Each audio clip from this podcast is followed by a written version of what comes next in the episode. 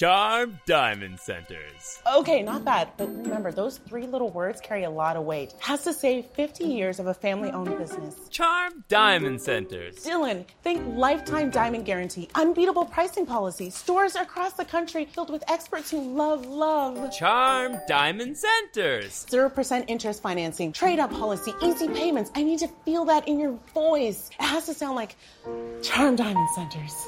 Wow, that was really good. I'm Sandra, and I'm just the professional your small business was looking for. But you didn't hire me because you didn't use LinkedIn jobs. LinkedIn has professionals you can't find anywhere else, including those who aren't actively looking for a new job but might be open to the perfect role, like me. In a given month, over 70% of LinkedIn users don't visit other leading job sites. So if you're not looking on LinkedIn, you'll miss out on great candidates like Sandra. Start hiring professionals like a professional. Post your free job on linkedin.com slash spoken today. Hey, I'm Ryan Reynolds. At Mint Mobile, we like to do the opposite of what Big Wireless does. They charge you a lot, we charge you a little. So naturally, when they announced they'd be raising their prices due to inflation, we decided to deflate our prices due to not hating you. That's right. We're cutting the price of Mint Unlimited from $30 a month to just $15 a month. Give it a try at mintmobile.com slash switch. $45 upfront for three months plus taxes and fees. Promo rate for new customers for limited time. Unlimited more than 40 gigabytes per month. Slows. Full terms at mintmobile.com. You're listening to Oilers Nation Radio, presented by the Nation Network. Subscribe for free on iTunes, Spotify, or wherever you get your podcasts from.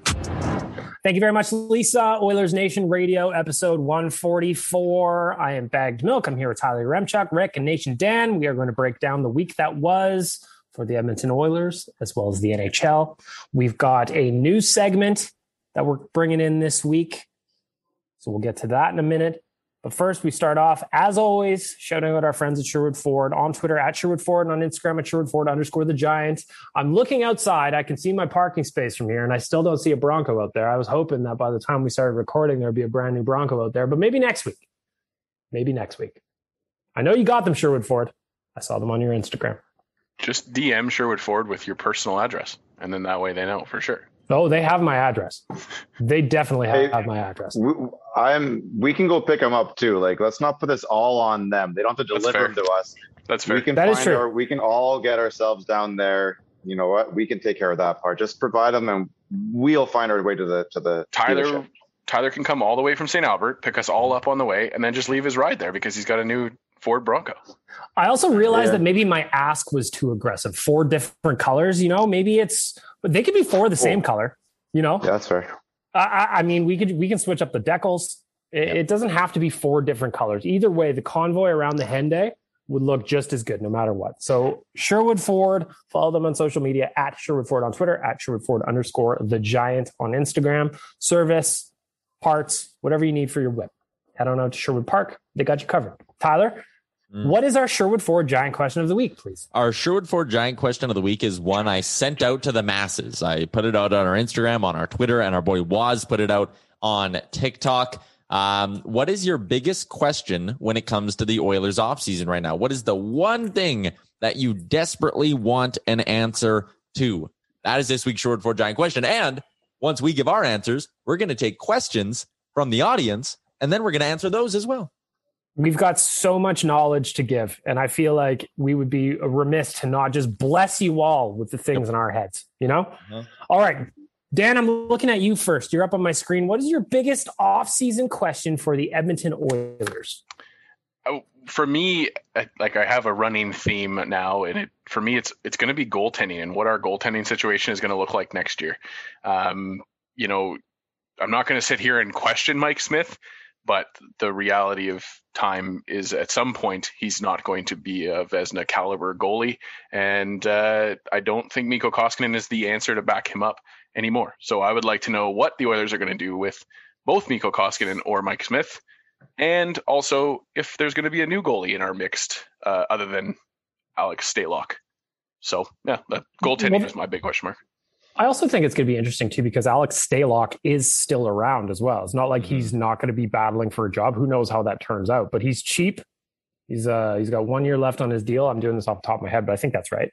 Yeah. And uh, it's going to be interesting to see how he factors into the mix as well. Tyler, your biggest offseason question. Yeah, I'm actually going to agree with Dan on this one. Uh, I just look at the goaltending, and when you look at, or let's take a bigger picture look at it to start.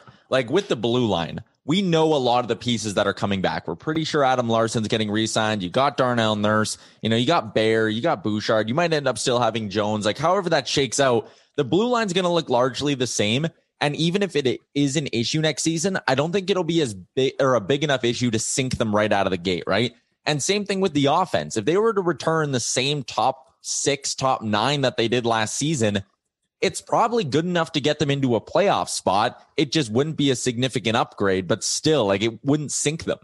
On the goaltending, if they get that wrong, and if whatever chance Ken Holland takes is wrong, then that might sink them out of the gates here. And it might become a legitimate issue that could potentially ruin their season if we're taking a you know a pessimistic look at things. Um, so that's that's the one big question I have is what's going to happen with the goaltending, and the reason it's a it's an interesting question. On top of that is there's so many different ways Ken Holland could go on the trade market. You have a guy like Merzlikins, you have a guy like Darcy Kuemper who could potentially get moved. There's a situation in Dallas where they have three goalies right now, and you know two of them in Oettinger and uh, Khudobin, they might have to expose one of them to Seattle. So there's a lot of ways, like a team like Dallas might have to do some interesting stuff. There's so many goalies on the market, whether it's trade or free agency, that are varying ages and skill levels and cap hits, that there's so many different ways Holland could go. For me, the biggest question is what's going to happen with the goaltending? The more I think, uh, we're going to talk about expansion a little bit, but Tyler, since we're talking about goaltending, do the Oilers have to protect Koskinen because he's got the limited no move? No. Well, that's good.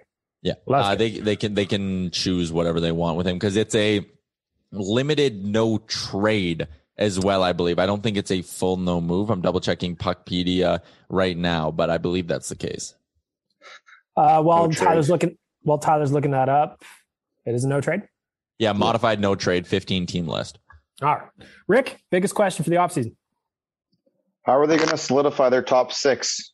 Uh, we had a little bit of a, of a question mark in Yamamoto's season. Are we confident he's going to bounce back into um, a guy who can pr- produce uh, on that second line?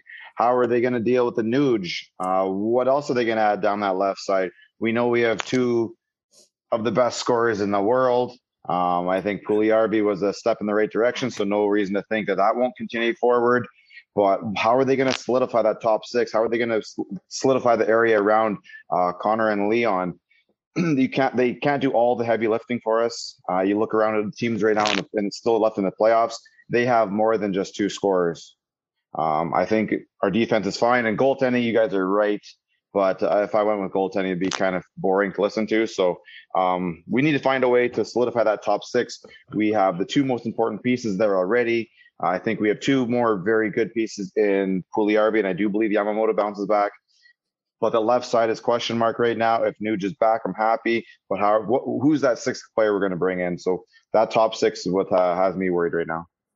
I was also going to say the top six, like what's going to happen in the top six. First, if Nuge comes back, okay, that's great. I'd be happy. Obviously, president CEO of the fan club. How that would be one fewer top six winger they need. I think the idea of getting two top six left wingers is unrealistic, personally, in one off season. Um, but we'll see how it goes. Uh, we're going to talk about Nugent Hopkins a little bit more. I was actually going to be my biggest question, but again, I don't want this to be boring. So I'll change it up and go the right side on the defense. I'm assuming Tyson Barrie is gone, that he's leaving for greener pastures and bigger bank accounts. Would does anybody yeah. disagree? I, am not disagreeing with that at all. I, I, I think Ken Holland's been actually pretty blunt with his comments about Evan Bouchard as well this past season, kind of saying like he's done at the American League level. He's coming up. And when you look at that, unless they plan on moving a piece on the right side, I, I just can't see them bringing back Tyson Barrie. And I think there will be a team out there who's trying to push themselves into that contender status who will look at a guy who just led the NHL in points by a defenseman and go, yeah, I'd give that guy five by five or five by six or whatever it ends up being. Um, I think Barrie's gone. So my question then is will the Oilers be comfortable bringing back a right side of their defense that has so little experience overall? Larsson, he's played 600 plus games. Got it. Bouchard, he's just entering his NHL career. He's just getting started. He's just scratching the surface, if you will. Bear is also, despite playing two years now, he's also a young guy. If you look at the teams that are in the Stanley Cup playoffs right now, I don't see that little experience on their blue line. So, just to make things different, I guess my biggest question is are we going to come back with more or less the same defense? Obviously, question uh, Klefbom would be a huge add if he is able to return, but we don't know how's the defense going to look at the start of 2021 2022 how much change is there going to be? Are we going to are we comfortable going with some younger players and expecting them to contribute? Or is ken holland going to try and fish for some more experience there? Does he think he needs it? Gregor wrote about that on oilersnation.com this past week. I don't know. Maybe. I don't have an answer. That's why it's a question is anybody concerned about experience on defense as it stands right now, or do you think we're okay? I'm I'm not worried about experience by like games played. Uh, I think we might need to add, um, obviously, at least one more to the left side, depending on what uh, Klefbom does. And I think our right side comes back the way it is right now, unless they go for Dougie, in which case I think you could see um, them trying to flip Bear afterwards. But I don't see, yeah, I don't see any other guy on the UFA list, and I don't really see a big enough need to uh, to alter our right side, if not for just that one that one type of player. I think it is a question mark though, right? Because like, man, it wouldn't it be great if it was June 18th right now and we knew what the fuck was going on with Oscar Klefbom? Like, is he going to play? Is he not? Because that, do you think he keeps? Do you think he keeps a bit of a question mark on it? So it's going to help us to uh, not um, protect him and give more of a reason for Seattle to go, you know what? Maybe we won't touch this guy. And this is some sort of behind the scenes, you know, buddy buddy type of situation where he's not going to give the information. It allows us to hold somebody else and keep Seattle from taking them. And we're going to end up prosperous at the end of it. Tyler, you're shaking your head here. I, I think I think that, that too hopeful. I think it's a little bit too hopeful. I, I think if the Oilers thought he was coming back, they would just protect him, and and that would kind of be the end of it. If there was any sort of buddy buddy stuff, it's probably with the Larsson extension, maybe not getting done before uh, before the expansion draft, and when Seattle's in their sort of negotiating window with him, he might just play. Larsson might just play along and be like, oh, yeah, maybe I don't know. I haven't signed anything, blah blah blah. But I think for for Klefbom, they legitimately don't know what's going to happen still. And that's something I honestly think Ken Holland probably needs a firm answer from Klefbom and the doctors on within the next like four weeks here. And I would expect we're going to hear some sort of news because you can't go into a big offseason like this and be sitting there going, well, we might have who would a guy who would be our second best defenseman in the lineup for opening night, or we might mm-hmm. not. And we don't know about that $4.1 million cap it. Like those are just those yep. are question marks you can't have going into an offseason where you're trying to take your team from like playoff to cup contender. I couldn't you have you. talked to him? Couldn't you have talked to him and said, "Hey, how are you feeling right now?" Talk to the doctor. Well, he spent a lot of time in Edmonton, so I think they might have like a potential idea. Like I think they might that's, know like a vague I mean. percentage. So, like, hey, are you on track? Yes, he's on track. Um, what do you think the odds are going forward that he's going to be 100? And then Oscar, if you're 100, are you playing? Where do you yeah. think your line is? These are all conversations I think they would have had by now, and it'll give them a lot more information on the future than we than what we yeah. have. I, I think well, that's right. Um, yeah, just was, yeah. I was just going to say, and if you keep talking we, like that, then you can be like, hey, if, if we just don't say anything, nobody, there's going to be too many questions out there, and other teams are going to go whatever, and they have the, the dialogue on the inside. I I truly believe in my heart of hearts that Oilers management knows the situation with Klefbom and where and where the timeline is. They're just not going to let us know because it's just not information that we need to have out there and, and that they need to have out there with Seattle sniffing around. And I think I think Rick's right to a certain extent, but I also agree with Tyler that the minute that we see that expansion list, we know exactly where Klefbom's timeline is at. It's either he's coming back or he's probably never going to play hockey again. Uh, that's that's where I'm at in that in that sensibility. And I and I just really do believe, and maybe I'm naive in thinking this, and I'd love to hear from an actual player as to whether it is true or not, but the organization I would hope checks in on these guys every once in a while, especially if they've got a major question mark like they do with Klefbom. Well, he spent like a significant amount of time in Edmonton. Like he did that, he did his post little press conference yeah. there. So I don't, yeah, like the Oilers are obviously keeping tabs on this thing. I just, I still think I don't even think Oscar Klefbom knows right now if he's going to play it all next season. I think there's still like a long ways to go with that stuff, and it's it. The Oilers will find out eventually. Like I don't think it's going to be one of those things where like a week before training camp we're sitting there being like, I wonder if Klefbom's reporting in seven days. Hey, is he coming back? Where is he? I Well, don't know. the- soon. Could you imagine? That'd be fucking wild. It's the activity. Yeah, that we're not do, going right? that. We're not going that far. I don't think. But Can you imagine if I we did? don't though? know. If the Oilers were like, we don't know. He won't That's tell ex- us. He that's might be here." extremely Steve Tambellini kind of stuff where you just sit back and you have no idea, no indication from the organization. They haven't made a transaction to bring in a left a lefty, and then all of a sudden they're like, "Oh yeah, Oscar Klefbom done for the season." we'd talk about that one that one particular thing for a whole sixty minutes, no problem. Yeah. Yeah, we'd have So- an emergency podcast. So so far, what we've got here for our giant question is the goaltending is one question. Can we get the top six done? Is another. And mine was is the same defense coming back more or less. If you have a question that is not one of those three, although I think we pretty much covered it, really. I was just gonna say. Uh, if there's a, a- there's at least one. There's at least one good one out there too. If you have a question that you want to know, hit us up, ON Radio Podcast on Twitter and Instagram. We are going to include you guys in the podcast a little bit more. We'll get to that in a second. I want to know. I want to know what is your biggest offseason question for the Edmonton Oilers? Hit us up. Next, I want to thank our friends at Skip the Dishes for making sure that I stay fed and making sure that I am nourished. I'm not a great cook. I admit it but I do like to eat. So I like to go and choose from thousands of restaurants from around the city, different cuisines, different flavors, different areas even. Skipthedishes.ca, whatever you want, get something to eat this weekend, tip your driver. Maybe try something new. I encourage it. I encourage you to expand your horizons.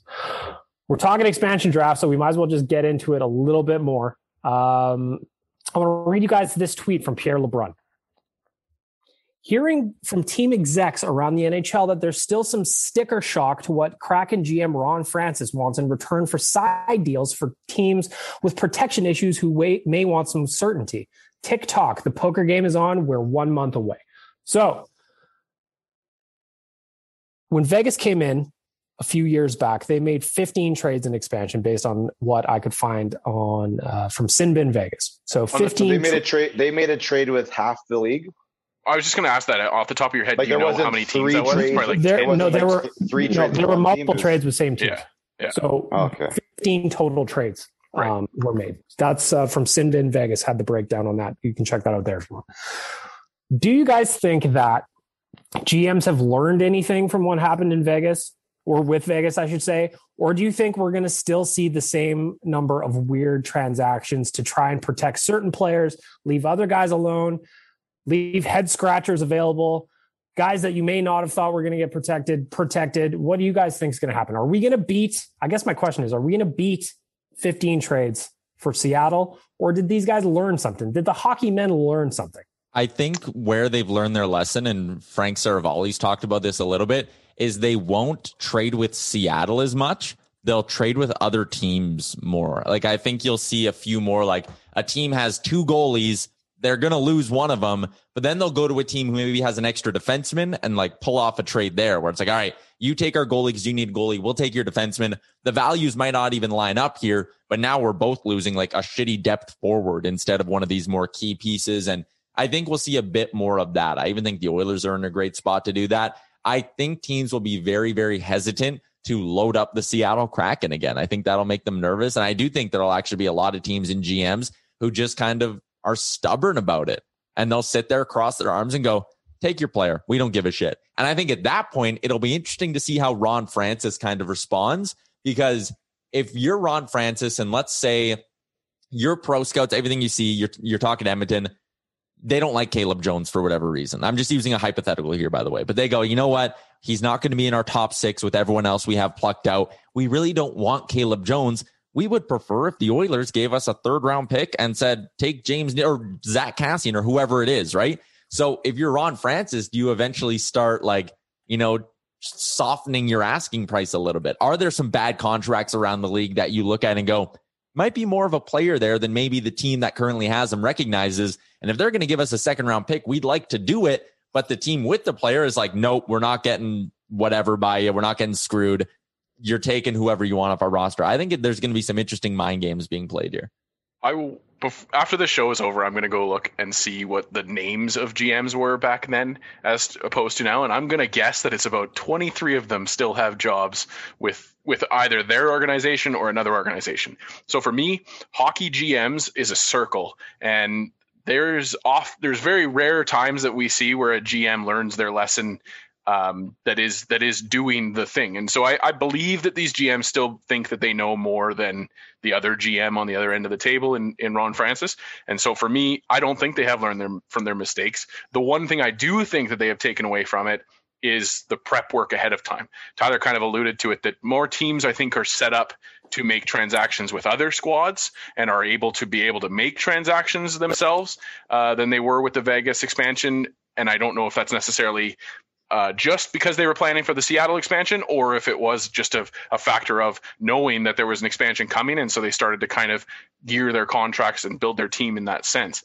Um, but yeah, for me, I, I do believe that there is still going to be a Florida GM mistake debacle where Seattle is going to look like look like geniuses for the transactions that they make with them.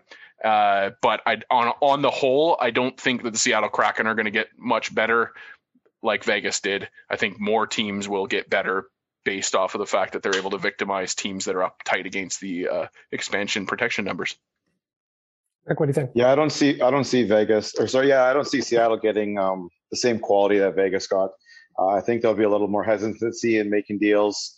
Um, it might make Francis ease up on his asking price then as you as you push closer to the deadline. Like he's like, this is what Vegas got, and we're like, well, that's what Vegas got, so we're not doing that. And then as you get close to the deadline, maybe it starts to soften um, uh, Francis's side of things. But you're always going to see.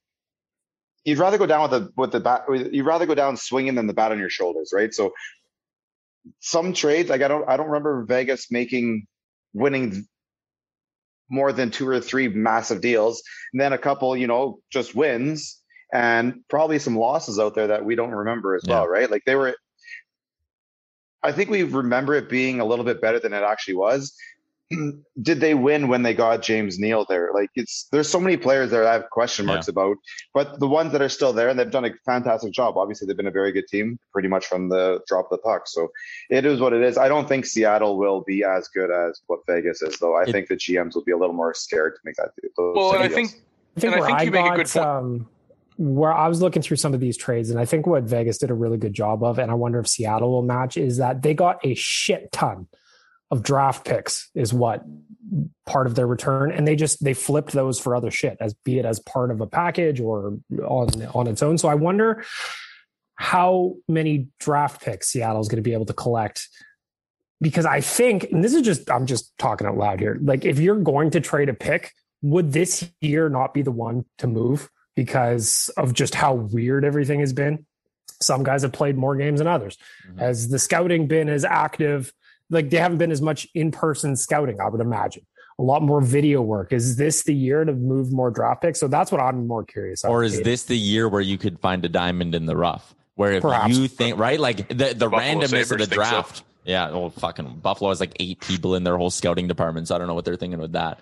Um, just quickly on the Vegas topic, Deryk Engelland, who was uh, one of the first players selected by the Golden Knights in the expansion draft, he was on the DFO rundown earlier this week. And he told a story about their mindset in that season and how at the beginning of things, all the veteran guys on the team kind of talked and were like, you know, we're, we're going to play hard for each other. And at the deadline, we're going to get moved to contenders because this team's going to get draft picks. And he's talked about how in the first few months of the season, they were kind of winning and everyone was having so much fun there. And then they went out and they swept on one road trip, Ve- or Tampa, Washington, and Pittsburgh. And he said after that, he got together with some of the veteran guys, and I'm paraphrasing his story here, but they got together and they were like, you know, if we keep winning, they won't trade us. Like if we keep this going and like we control our fate, if we want to stay in Vegas, and they all did, they were like, all we have to do is keep winning hockey games and they'd be stupid to trade us to contenders. And he talked about how one of the motivating factors in that run was all of them sitting there and like deciding we don't want to get traded. So we better keep fucking playing good. It was funny. It was a great interview.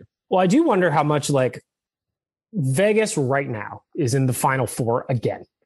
Uh, they don't have to do expansion also. Um, I wonder if there's any kind of like I'm just thinking about me personally, and I'm a small man. I'll admit that right here and now to all of you.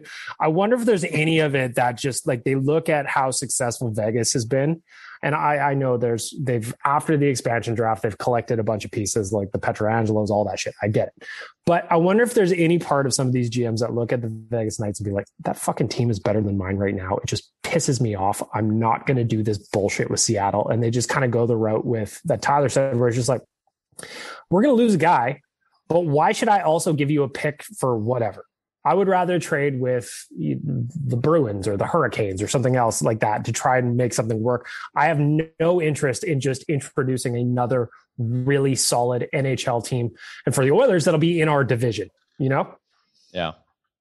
I wonder if well, there's that like saltiness in there because if it was me, I would be salty about how good Vegas is.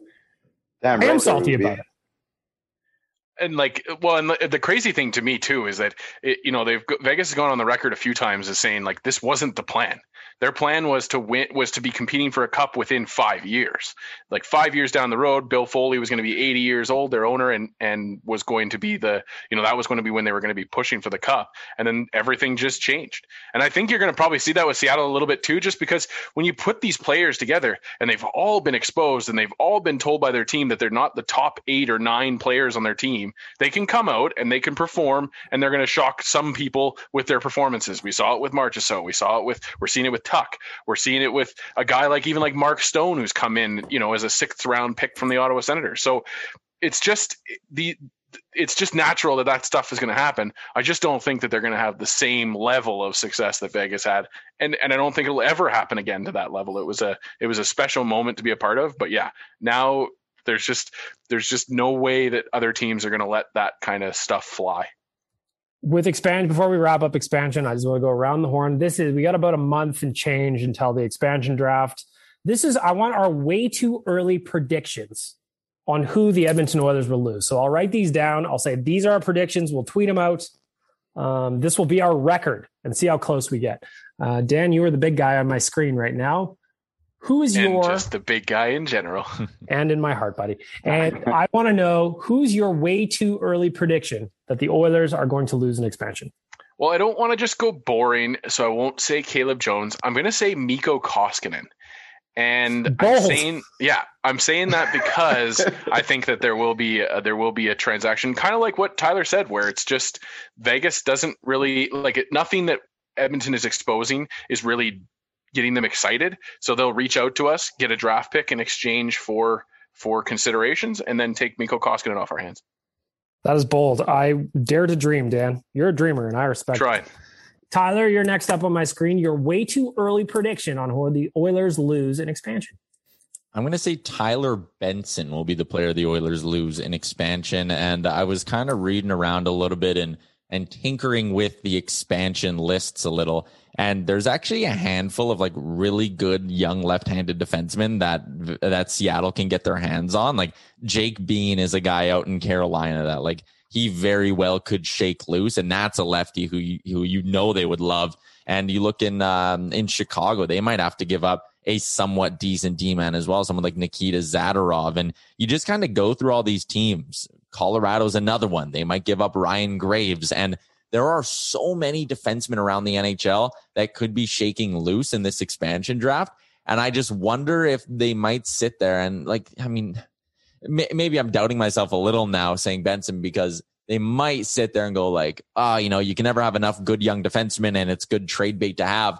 But I think at some point you can't just pick like 14 defensemen and be like, oh, well, the best available player on every team was a defenseman. And they might look at Benson, a guy who's coming off a great season in the American Hockey League. He'd be on a relatively cheap deal as well because he's still so young. They might look at that and just go, there's a guy with some upside who we think is going to be an NHLer for a long time, and we'll take that guy in our forward group. Rick, who are you thinking? Well, I like that because I'm going to use all those reasons as to why they kind of go off the board here. And I actually saw this on the on uh, I was flipping around on the on the internet yesterday, and um, Stuart Skinner. So I think if you're if you are convinced that you've got enough defensemen and you're at a point where you're looking at we might have to take a chance on the type of player, um, and you're looking at you know it's going to be Benson, you're going to sit there and go, what's our you know where's our better chance in winning uh, in winning this pick? And I think that they they may think that Stuart Skinner and the Oilers, obviously, as far as I understand, have ultimately given up on him for some odd reason. They have Konovalov um, so think, coming over, right? Well, yeah, Konovalov coming over, and then you're the. I still anticipate they pick up a quote unquote number one this year. Yeah. So it's really going to push that middle person out a bit. They're not going to really need them. I think it'd make the Oilers really happy to lose a t- uh, type of player they don't see going down in the long run. Um, so yeah, I think it comes down to somebody off the off the board a bit, and I can see them going after the goaltender. I, I just think Edmonton might protect him, right? So the goalies they have to choose from are Koskinen, Stalock, Dylan Wells, Stuart Skinner, and Mike Smith. Smith's a pending UFA. Know, you could realistically not protect him. You're not protecting Koskinen, obviously. So if it came down to Stalock or Skinner, I think the Oilers might choose Skinner. But again, maybe that's a situation where fuck, you're duping yourself into losing two guys. And we just talked about how that's a dangerous game to play. But what if Seattle comes and is like, you know, if you give us the young guy and Skinner, we'll take the old Koskinen off your hands for a year as well. Like, is that something? I don't know. I, I have a hard time thinking though they leave Skinner unprotected. Yeah, that's fair. I didn't consider the the, the goaltender, but uh, you, they may actually go and keep they may go and keep a guy like Stalock just in case the goaltending UFA yeah. season doesn't go exactly the way they want. But they still have that guy sitting there that's a, a probably a better safe, a little more of a uh, a better safety net than than Skinner. I guess I'll just give the boring answer then, just to wrap it up. I think it's going to be Caleb Jones. Um, I was surprised that he was left to me at the at, at the last pick, but I'm I I would be surprised if it's not Caleb Jones that they take. However, because that's boring. My real answer that I wish would happen would be Uncle Ken makes a little bit of a side deal, and all of a sudden Seattle has a marketable face with a million dollar smile on the side of their building. teeth. Those this teeth. Guy has been to Stanley Cup finals. He's scored 20 goals nine times in his career. He's a veteran that this team needs. James Neal is the guy. I don't think it'll happen. But that's my hope. That's my that's my pie in the sky dream and wish. I don't know what kind of side deal Uncle Ken would have to make to have that happen, but I'm a dreamer, and uh, that's what I hope is going to happen. So, Dan says Koskinen, Rick says Skinner, Tyler has Benson, I have Jones. Who's your pick, fair listener? Hit us up, ON Radio Podcast. I want to know who you think your way too early prediction for the who the Oilers are going to lose in expansion. I don't think they're going to get as lucky as they did when Vegas picked up old Griffin Reinhart, who's now playing in China or something. I think I saw yes. last. But uh, the Oilers are going to lose a player. I don't think it's going to be like I don't think it's crazy. Again, everybody also needs to just take a moment here and thank Todd McLellan for not playing Evan Bouchard years ago when Peter Chiarelli wanted him to, making dad exempt from this summer's expansion draft. So thank you, Todd McLellan. Not enough people remember it, but I do. And I'm going to keep thanking you for it because Evan Bouchard is going to be a beauty, despite what Jay said on this podcast about a year ago, year and change ago now. that was a long time ago. Yeah, I was. I said a year ago, and then I was like, "Wait a minute, that was way longer than a year." I've been stuck That's in my house for a fucking year and a half now. Uh, okay. I want to, before we move on, I want to give some love to our friends at Cornerstone Insurance. They all have all the products you need. Maybe you've gone to Sherwood Ford. We've talked about them earlier. You got a new Bronco. Now you need some insurance on that whip. You head on over to Cornerstone Insurance and make it happen. They have got all of the products you need, be it your person, your car, your house, your business, whatever you need. On the left hand side of the screen, there's also a link for citizens of the nation. Get yourself a little discount Cornerstone Insurance has been a family and employee owned business in Edmonton for 90 years and over four generations. They are fine people with fine insurance prices and they want to help you. CornerstoneINS.ca. CornerstoneINS.ca. We're moving along here a little bit, boys.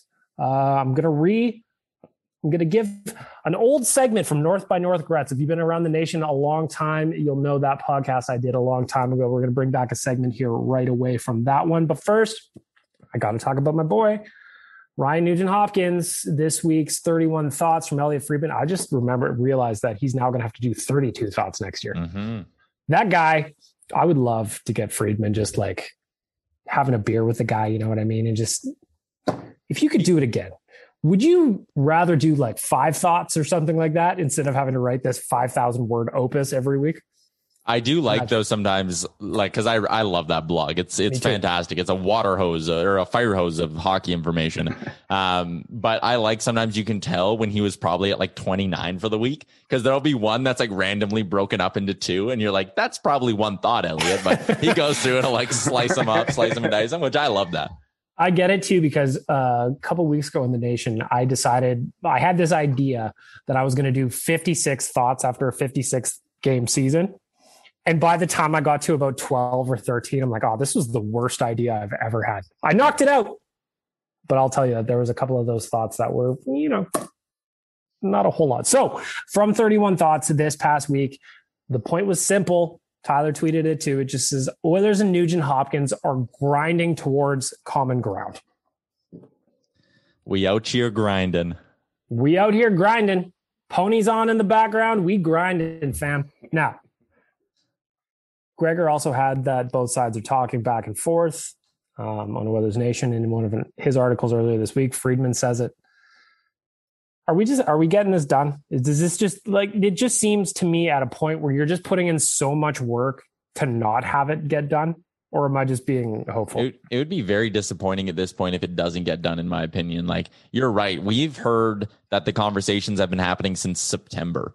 And like to go eight months of trying to find middle ground. And clearly, this is two sides that want to find middle ground. You don't put in this much work if you're wishy washy on a player. You only work this hard to bring a guy back if you legitimately love having him in your organization. And that's all we've heard as well is that the Oilers love Nuge, his teammates love him, and Nuge loves Edmonton and his teammates. So I think they need to find common ground. It's probably just a matter of one side you know, swallowing their pride maybe a little bit. And I don't know which side that'll end up being, but one of these two sides finally just going, you know what? We'll give in.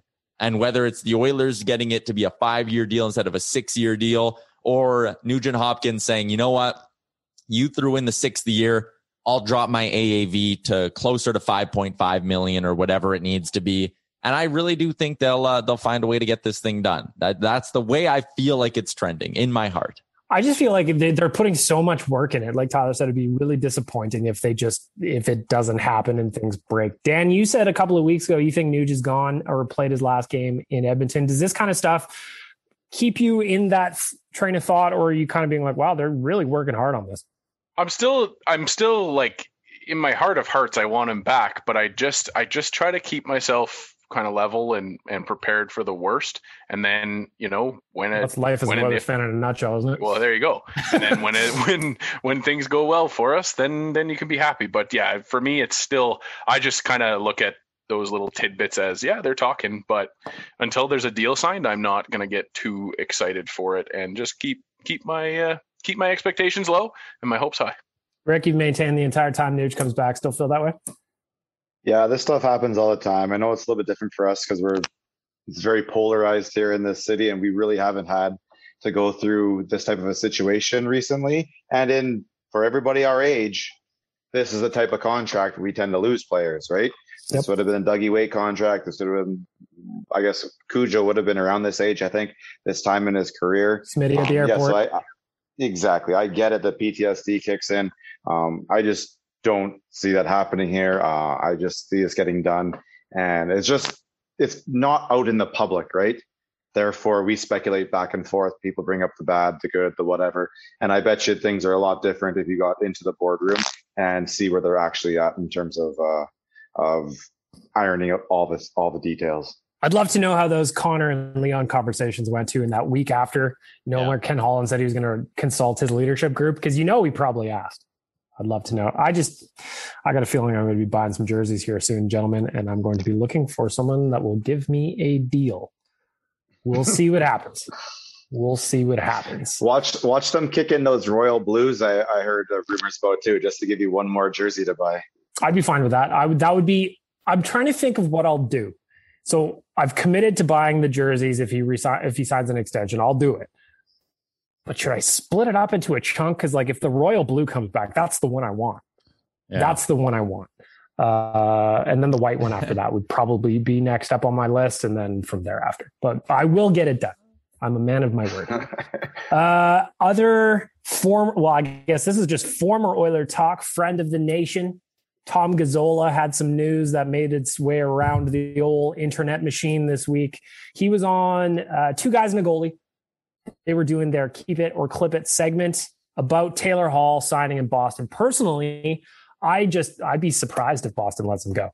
I, I honestly think that yeah. he fit well there. He performed well there. It just seems like he's got a nice spot in Boston.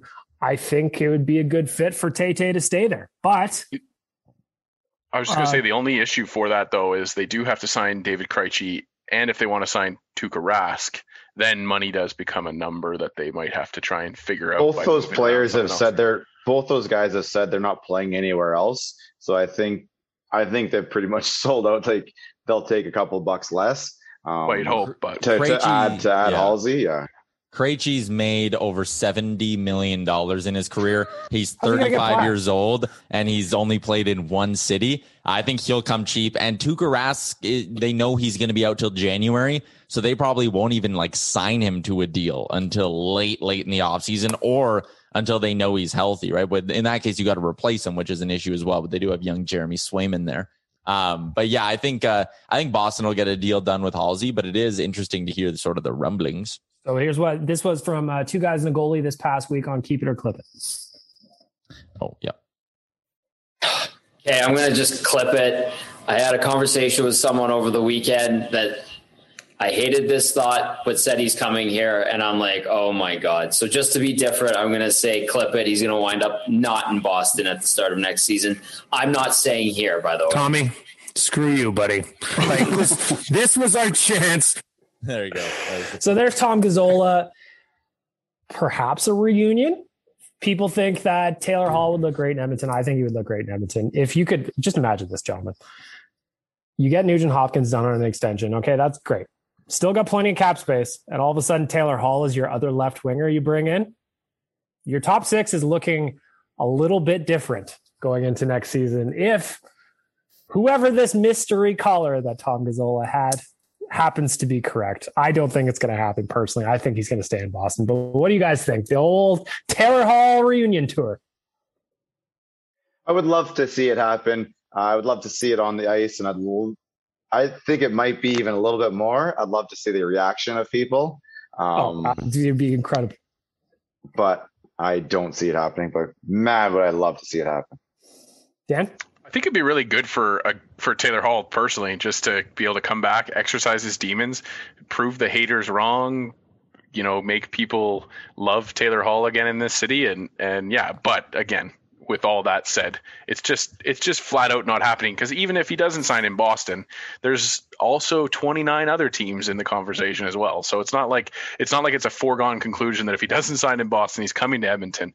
But there's uh, probably like nine or 10 other teams in the conversation because I don't think he's going to go anywhere that they don't have a very very good chance of winning. He, he did oh, say that sure. money's not. Lesson, yeah, he did say money's not the issue. He's been like, if you talked about Krejci making plenty of money in his day, Taylor Hall has done just fine for himself. So it's going to be interesting to see. I again, I don't think he ends up in Edmonton. I really don't. I would like to see it. First of all, I'd like to see it. Just the argument, Dan. Just think of this: the arguments we could have in Nation HQ if he came back whenever we're allowed to go back to Nation HQ, because there are some very anti-Hall people at HQ.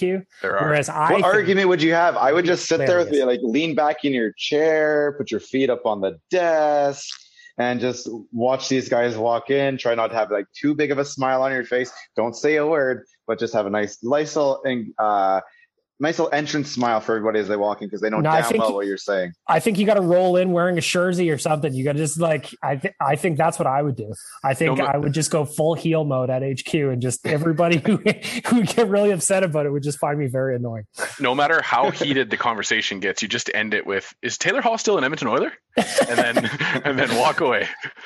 Again, I don't think he's going to end up back in Edmonton, but it would be fun. Like Rick said, the reaction would be outstanding every offseason there's one big surprise, right? Where we think one thing is going to happen. We're like, all right, this is a lock. This and then it's a total 180, absolute curveball, whatever you want to call it, and something bizarre ends up shaking down.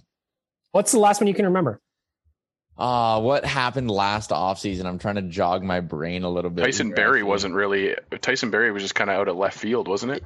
Yeah, Tyson Barrie coming to Edmonton was actually like pretty surprising. Um, the price tag was really surprising. Yeah, the Yeah, price tag was surprising for sure. um, But again, he executed that fucking plan brilliantly. Like, good for him. He did exactly what he needed to do. Well, and it, not talking about the Oilers, but for Buffalo, getting Taylor Hall for that number was like that was confusing too, right? It, it it was a that was a bizarre move by him and the team as well. I find it Well, funny. in, hind, like- in hindsight, it's actually a really good move for him because he signed with, hey, if this team on paper had a lot of potential, if it doesn't work out, I'll get flipped at the deadline. Eight mil was about where he was gonna. I think that was about right. I think the funny part about the Buffalo scenario, and sorry if you're a Sabres fan listening to this, but uh, last year they're like, oh, Taylor Hall signed as a free agent. We're going to make some now. A year later, Taylor Hall's gone. Fucking Jack Eichel's going to be gone. Sam Reinhart's going to be gone. Half their team's going to be gone. He's got the first overall pick, though. So, you know. They all Yeah, and laughed he's at going, us. and he's going back to college. yeah, he's like fuck Buffalo that. Sabres fans laughed at us when we were struggling in the decade of darkness. They can enjoy the their own reap They're what? their rewards. They're two decades of darkness. yeah. yeah, they didn't really do anything. It was very nice of them to take to to leave Leon for us. So I'm bagged Milky honestly should start sending them uh, thank you cards too. Well, I write it every now and then. I, I thank the Sabres, but I should also like I should also thank the Panthers for leaving Leon on the board because if you redo it, I don't see anybody going ahead of him. in Ekblad's a great defense. Well, He he's really a is. really good defenseman, but yeah, no. uh, Hindsight now, yeah, uh, Leon goes first for sure.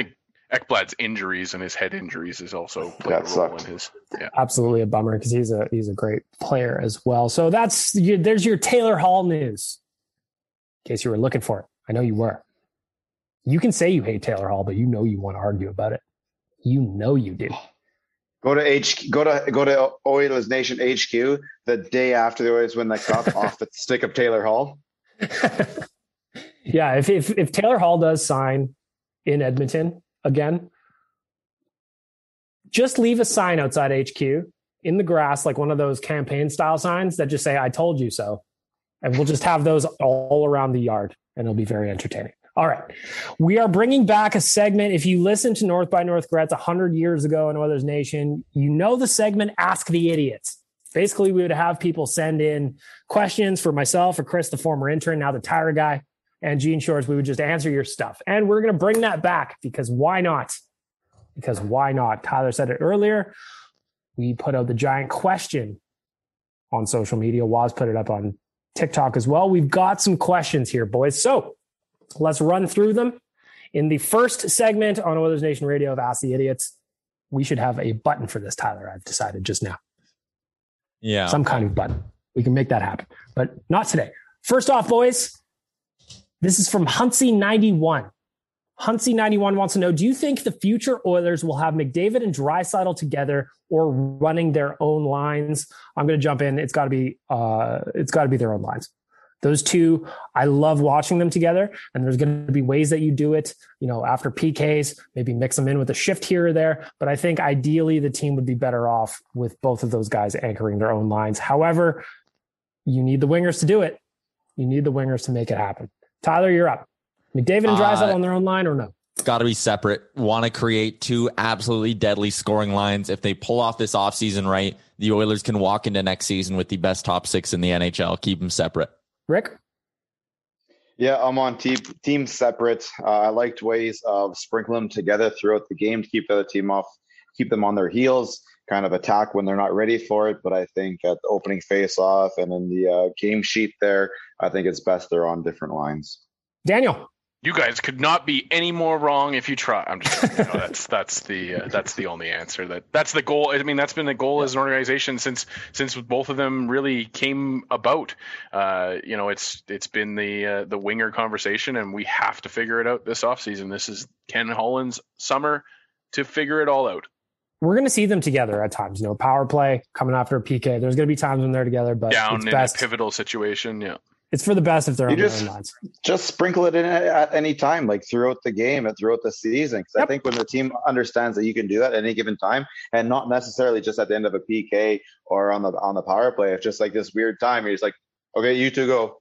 The other team, Last you know, they're getting the, they're they're just like pumping anybody out. Oh shit, they're both. Oh, you know, how do you react to that? So, yeah, I mean, they could play together, but you'd have to have a really good additions to your team. And I think it's just uh, not really likely that that happens. Jay Wood one asks, "What are your thoughts on the Oilers pursuing Krejci in free agency to play the second line center?" I think we just kind of covered that. Really, no, Mm-mm, not happening. No, Sorry. thank you. I didn't read ahead. I promise. Lil, uh, Lil Ben, Lil Ben fifty, Lil Ben fifty. Uh, this is an interesting one. Most underrated player on the Edmonton Oilers. Most underrated player on the Oilers. Who's everybody got? Hmm. Underrated. Underrated. I think this year a lot of the fan base has soured on Ryan Nugent Hopkins, and I don't think they really understand how valuable he can be. And I know he had a down year, and I, just think there's a lot of people right now with the whole grass is always greener thing, thinking that some free agent worth three and a half million dollars is like magically as good as Ryan Nugent Hopkins. So that's a bit of a weird one for me. I think he's gotten a little bit underrated by some portions of this fan base, and I'm actually gonna. I'm going to throw Ethan Bear into that conversation as well. Uh, How dare you pick two? wow, sorry guys, but yeah, like before we even get one. I know, whatever. There's no rules on Ask the Idiots. Um, I think a lot of people For look at idiots, Ethan of course Bear we're and gonna are give like, answers. They're like, oh, he's a third pairing defenseman. That's all he'll ever be. Blah, blah blah. And it's like, well, no, he's actually like a really, really good puck mover, solid positionally in his own end. Yes, he has brain farts once in a while. Every defenseman does, but he's 23 years old. Like, take some breath. So I know I took two answers, but those are those are the two I think. Rick, most underrated Oiler. I think you saw it again this year in a really solid year, and I think the a lot of the down talk about him was injury related. That I think it's been fingers crossed fixed up. But uh, Adam Larsson, I think uh, he's the type of player that you really, really need. He's really important type of in the regular season, and he's a guy that would be really valuable in the, in, in the playoffs. Just that steady, stay at home type of player. I know people like to uh, shit on him about his puck moving abilities. I don't think it's as bad as what they say it is. But yeah, same thing. He has got some warts to his game right there, but I think his uh, upside is a lot more up than uh, than down. So I'll give it with uh, Larsson. Dan, most underrated Oiler. I don't know. I just dropped out of the meeting, but I'm back. Uh, if Yeah, I you guys, see you. You're not moving though. No, you're frozen. You're frozen in time. Everybody else is moving. Good answer, Dan. Dan doesn't get an answer. My pick for most underrated Oiler. Hmm, Tyler already picked Nugent Hopkins. That was going to be my one. Hmm, you know what? Jujhar Khaira.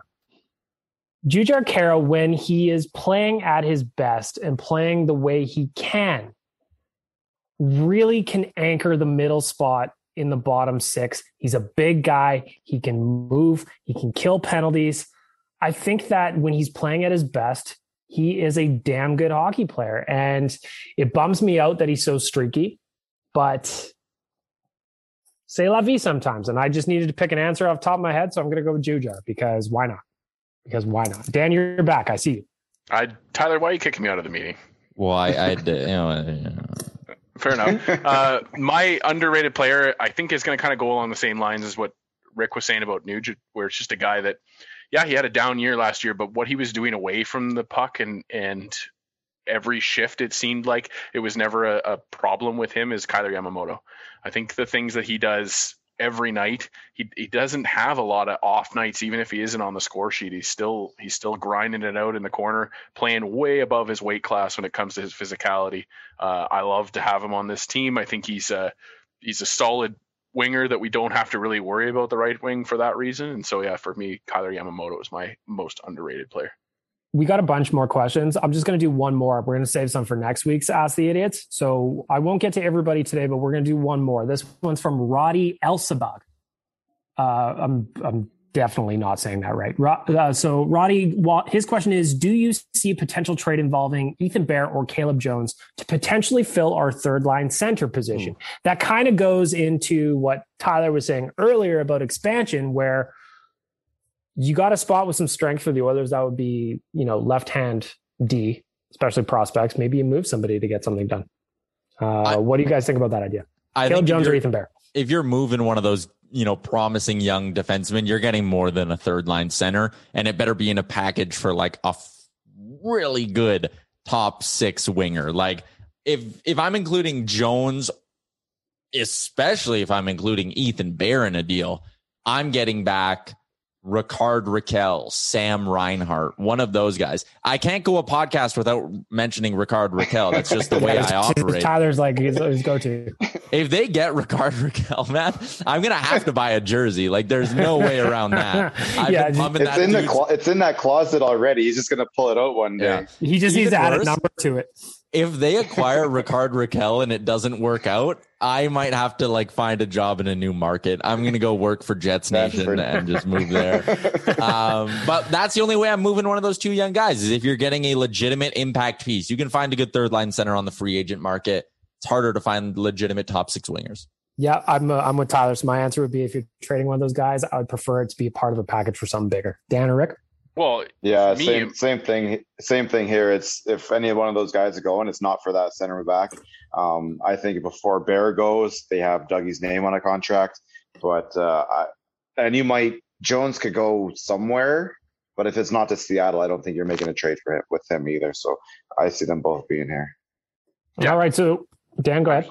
I was just gonna say, like, yeah, the, the the the part that we're not mentioning enough here, I think, is that our defense needs to continue to get better, not be removed from. So if if you're moving one of those guys, you have to have brought in a piece that makes that defense better and makes that player expendable. In my mind, that's the, the only answer you can have there. I agree with you. So again, we've got some more uh, questions that came in for round one of Ask the Idiots. We'll get back to it next week. Keep sending them in. Twitter, Instagram, TikTok. Send them to Waz.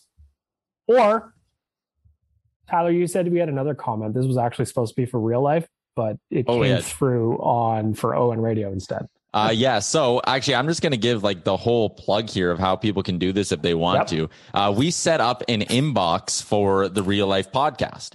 And the idea is that you can go on there, speak, speakpipe.com slash real life pod, and you can record an audio message for us to hear and respond to on the podcast. Um, it's really cool. Super easy. If you go to the real life podcast, Instagram and Twitter, the links in the bio. Um, I'm going to listen to them all. So if you drop one in there and just say, "Hey, this is for the Oilers Nation Radio guys," we'll gladly play it on the podcast and uh, and break down whatever your take is or answer whatever your question is. So Electronic Jordan dropped in the first question in the inbox and said it was for Oilers Nation Radio. So so here it is. We're stealing all the thunder I know you set this up for Nation show. Real Life, but Oilers Nation Radio can play them too. My question is obviously hypothetical, but what, how short is the list of players you would trade one for one, salary aside, for Leon Draisaitl? Right now, straight up, one for one, no retained salary. Hell, salary caps are relevant. I guess it probably doesn't matter. How many? How short is the list of players you would trade one for one? Kucherov, uh, wouldn't do Carey Price. I don't think. Wouldn't do Marc Andre Fleury. Way too old, both of them. Uh, MacKinnon. Uh, I don't know. I'm struggling. Uh, Vasilevskiy, maybe. I I would have said Carter Hart last off season, but that didn't turn out great. I don't know. How short is your list? First off, First I of all- appreciate Electronic Jordan pondering his own question. I was gonna say, while. I Yeah, love I like that too. answers He was answering his own question. That's the way to do it. Get All you right. on the show. I He's honest- a part of the show now. Yep.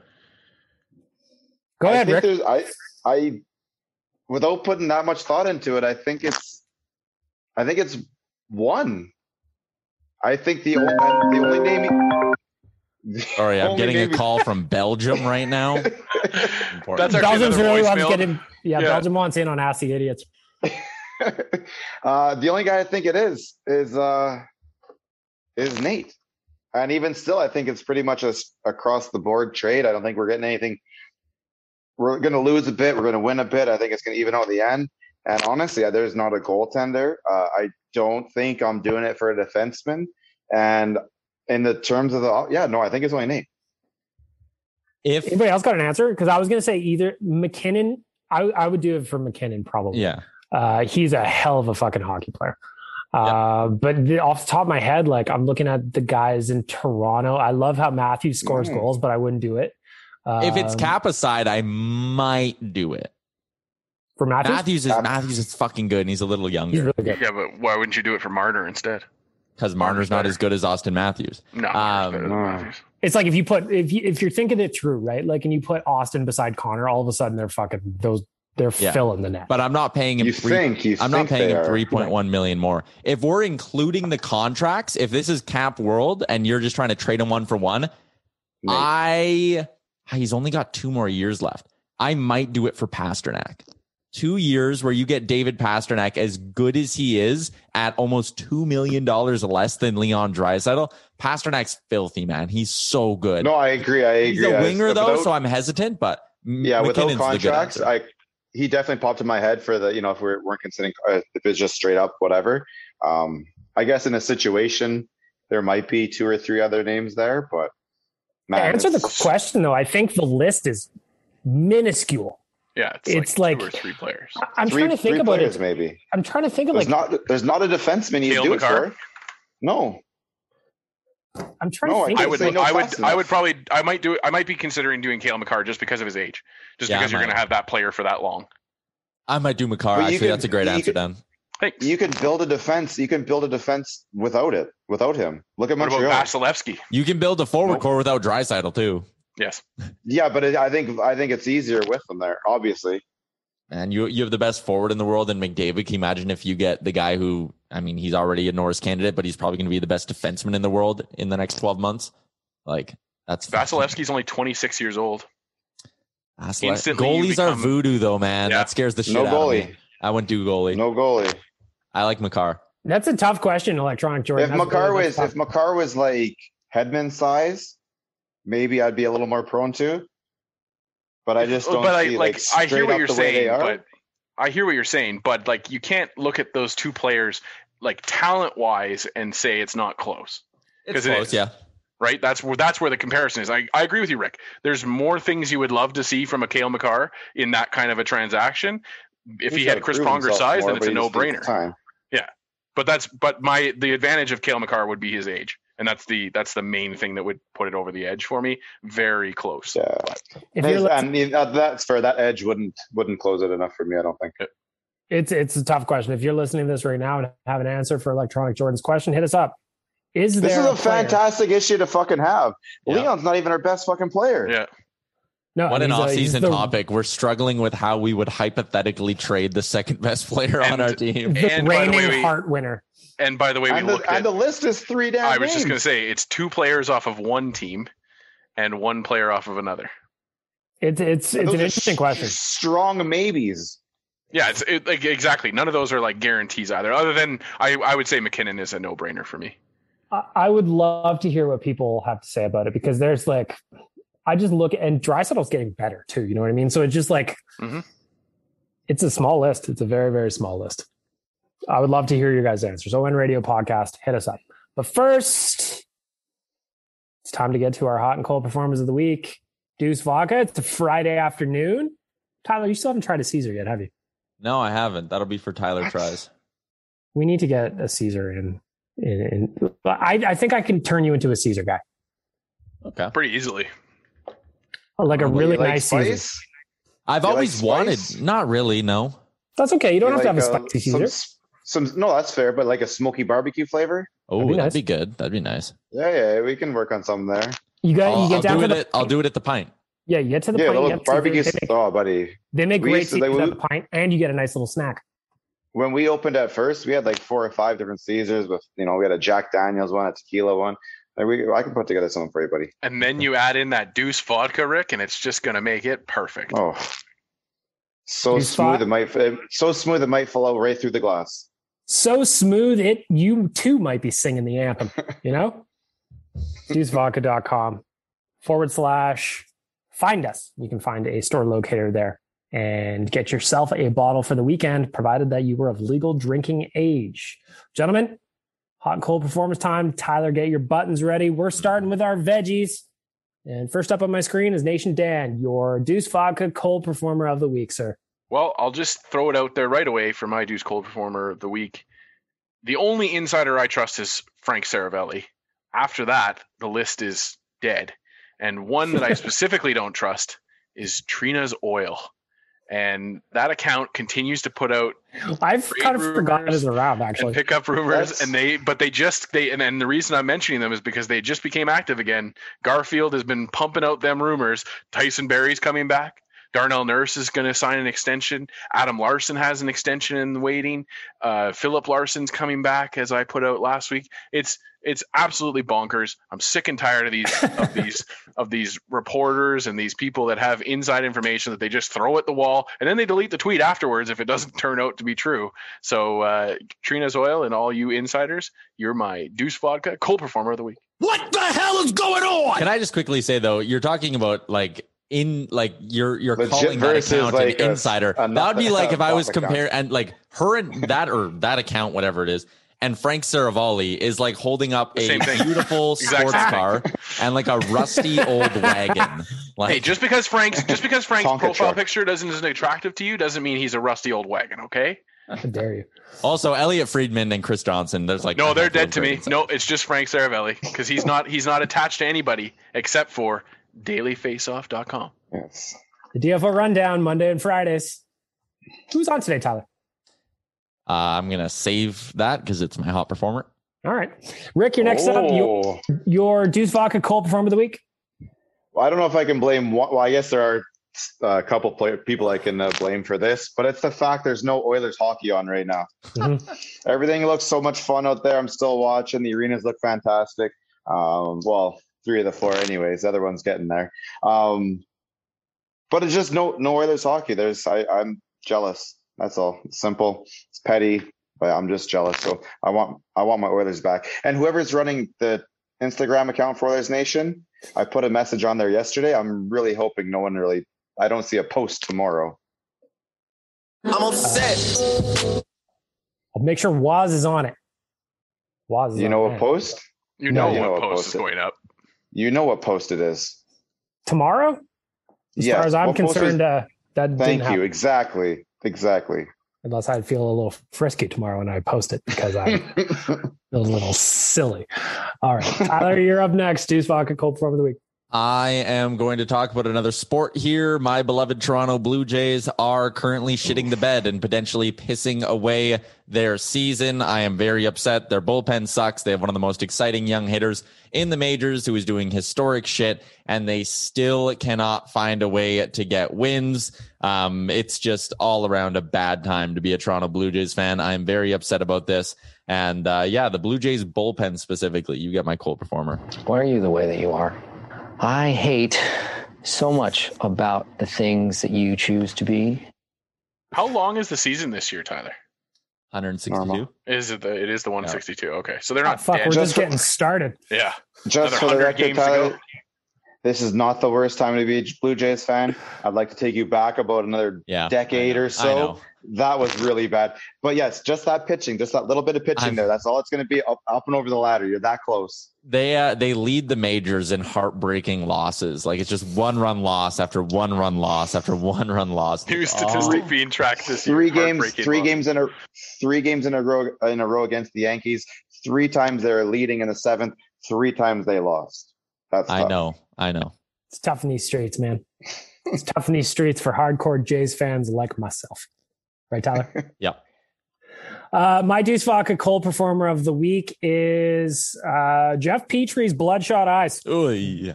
That shit haunted my dreams Like that that. night. And uh, I know he didn't go too far into what happened. I know he said his wife warned his kids about his bloodshot eyes. That shit is creepy, man. I, I know what happens. I remember a guy I went to high school with. His name was Trevor, and he puked so violently at a bush party that he shot all the blood, popped all the blood vessels in one of his eyes, and he had a blood red eye like that for a while. It is weird. So Jeff Petry, your creepy eyes. I know you're gonna be fine, but your creepy eyes are haunting me, and they are my cold performer of the week. boy. Oh boy. Oh boy. Oh boy. Like all of the pictures that came out of him, man, after game two, and he's just like staring at stuff. I'm like, ah, good lord, good lord. All right, now we end off with some positive news, the bright sides from our past week. It is time for the hot performers of the week. Since Tyler won't tell me who's on the DFO rundown, I'll just start with them today. Deuce Vodka, hot performer of the week, sir.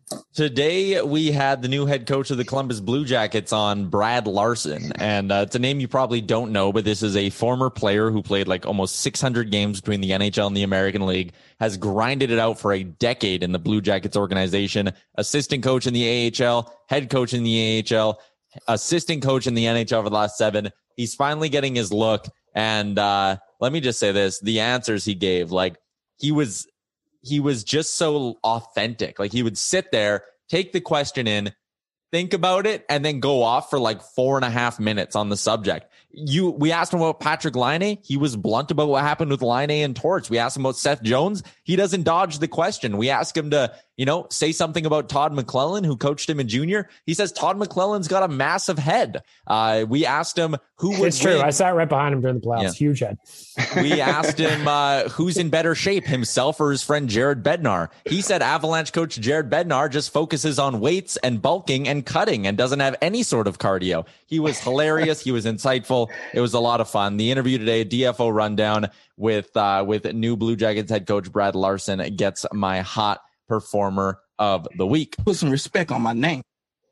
Rick, you're up next. Deuce Vodka, hot performer of the week. After that story there, I think I should give it to Mr. Bednar because I absolutely hate cardio and you go to the gym for the You weights. work the and glam I, I, muscles, dig, I dig that. I dig that. Okay, but this goes back to last Saturday, last Saturday afternoon. This is goes out to the medical crew at the Euro.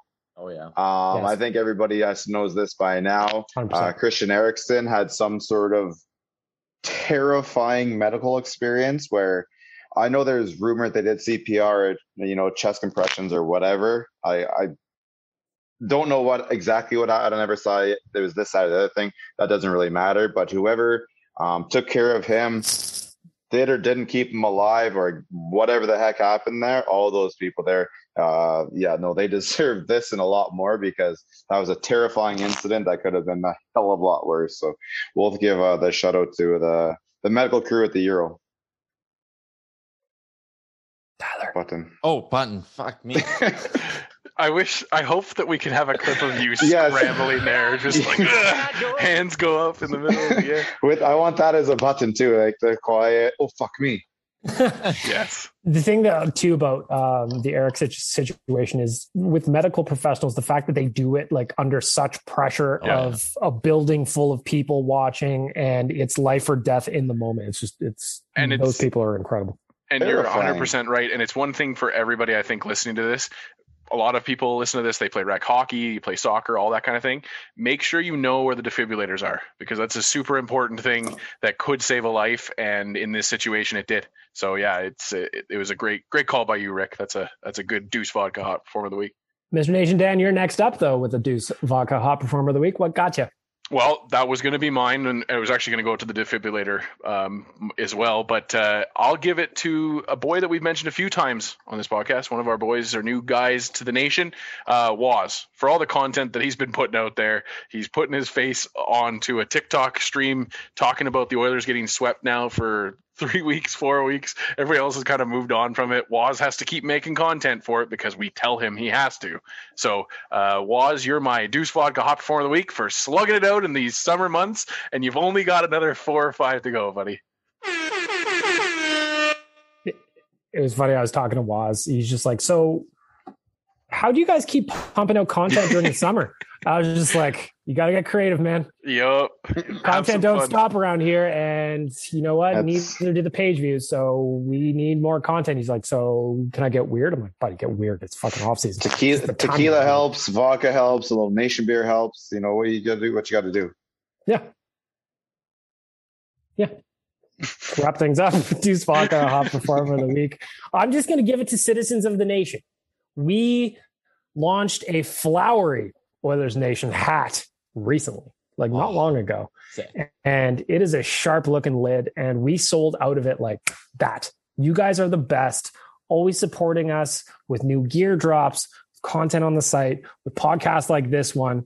Also, one of my favorite parts about all of you guys, the listeners, is on our Tuesday meeting when Tyler runs through how the podcasts have been doing. And I get to hear him talk about how well Oilers Nation Radio is performing versus the other podcast I'm on, which is the Nation Real Life podcast. So, all of you listeners, you're listening, you're downloading, you're subscribing, you're telling cousins, you're telling Mm-hmm. coworkers, Mm-hmm. and are, are we beating them? Oh, yeah. yeah all right, fair enough. Oilers Nation Radio gets essentially, Tyler, About correct me if double. I'm wrong. We get the same number of downloads in a week doing one episode as Real Life gets with two. Yeah. Um, and also shout out to everyone who is uh, battled through the audio as we uh, as we go through our pandemic year as well. I know sometimes there is crunching and internet shitting out and all of that, but we try to keep the content good. And we got the new studio being built down in the down in the river valley there. So one day we'll be back to A plus audio. Um, but to the people who keep leaving reviews and saying that this podcast needs a better producer, I will fight you on that, and I will say it's not my fault.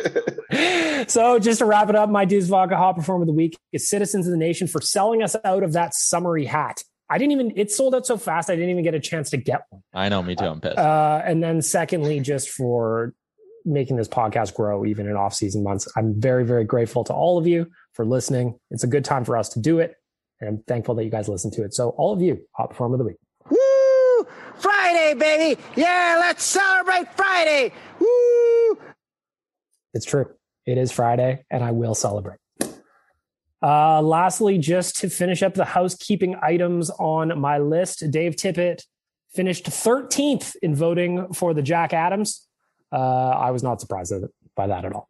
I know some people thought he may get a little bit higher than that. I wasn't surprised. Uh, nods or say yes or nay. Was anybody surprised by Dave Tippett finishing 13th in Jack Adams? No. I'm pleasantly surprised he got some votes. There you go, Dan. Oh, a little bit. I think like six, seven, eight. Like I'm not getting out too worried about it, but I mean the way the team performed throughout the regular season, thirteen does seem to be kind of uh, high, but I'm not losing any sleep about it. To you guys, when I say the Jack Adams Award and I say the GM of the Year award, which one do you think is more the most improved team award? Jack Adams. The GM award is like who's gone the furthest in the playoffs. That's like every year. It's like three, two guys that are in the final four, and one guy who had a good regular season and lost out early. And the Jack Adams award, because they vote on it earlier, is typically like, oh, most improved, or like, hey, here's a coach who was a great story, like Rod Brind'Amour this year. Oh, what a great story. He's he's got the Jack Adams, but like a lot of these guys writing can't. I'm like, I can't either, so maybe I shouldn't talk. But like, not a lot of guys voting for this award are like breaking down systems when they're when they're doing it. And the GM award, I can't get behind it because Peter Chiarelli was nominated for that award. Yeah. And all he did was literally show up and draft McDavid. So, Well, uh, screw that award. Thank you. I'm thinking that the NHL did some funny business there because usually the GM that wins the Stanley Cup the year before is nominated.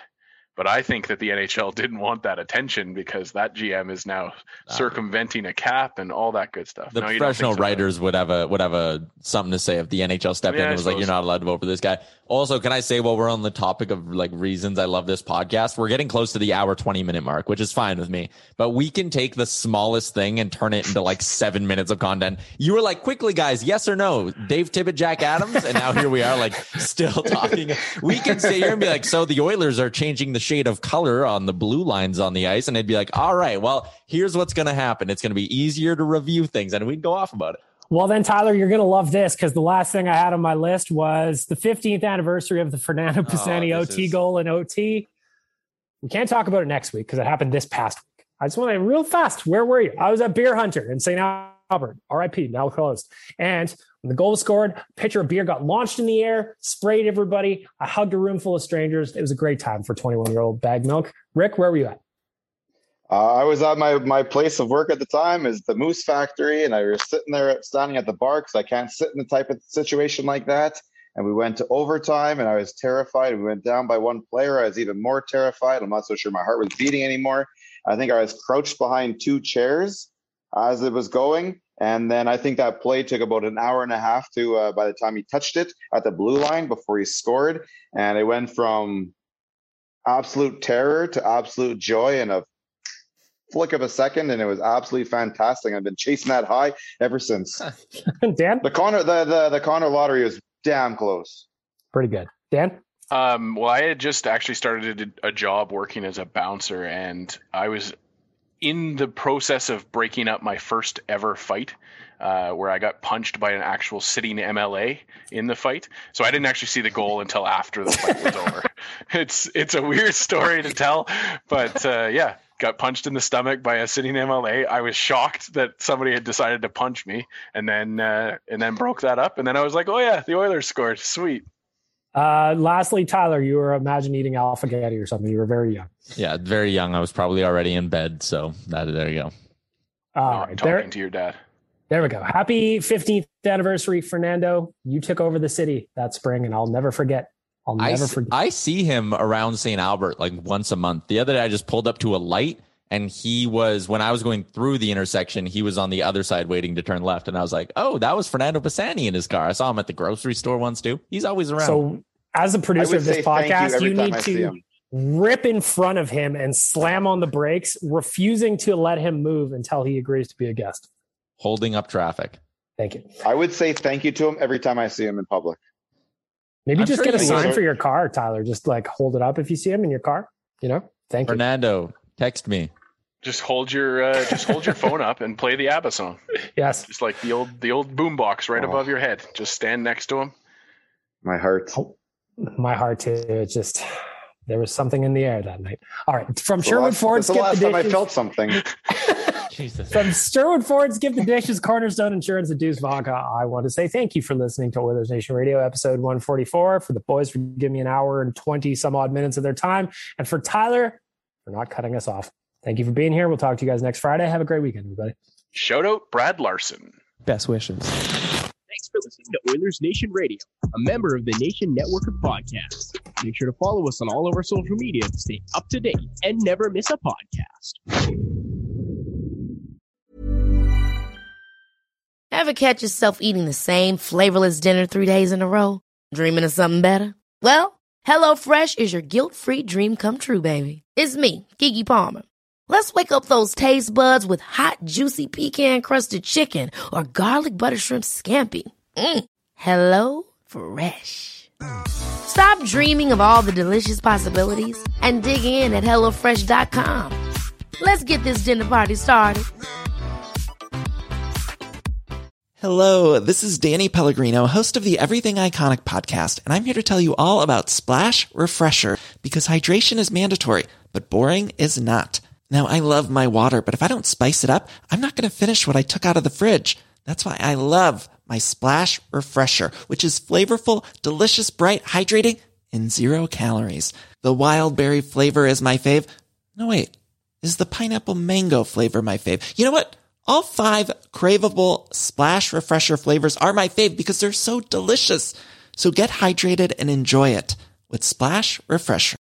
Imagine the softest sheets you've ever felt. Now imagine them getting even softer over time. That's what you'll feel with Bowl and Branch's organic cotton sheets. In a recent customer survey, 96% replied that Bowl and Branch sheets get softer with every wash. Start getting your best night's sleep in these sheets that get softer and softer for years to come. Try their sheets with a 30-night guarantee. Plus, get 15% off your first order at bowlandbranch.com. Code BUTTERY. Exclusions apply. See site for details. All right, hockey fans, listen up because we've got something special cooked up for playoff season. It's called the Daily Faceoff Playoff Parlay Challenge, and it's going to add some serious spice to your playoff experience. Now, here's the deal. Every playoff game, you're going to be faced with a handful of questions. It's like your own personal playoff puzzle, and it's free to join. And there are prizes because who doesn't love winning stuff? Daily winners, you're getting hooked up with gift cards. Treat yourself to some nation gear or maybe even your favorite jersey. And for the big dogs, the people who can win an entire round, it's straight, cold, hard cash. We're talking about real dough for your hockey knowledge. So lace up those skates, stretch those thumbs, and get ready to show off your hockey IQ in the Daily Face-Off Playoff Parlay Challenge. Sign up today and play every game day at games.dailyfaceoff.com and prove your puck prowess.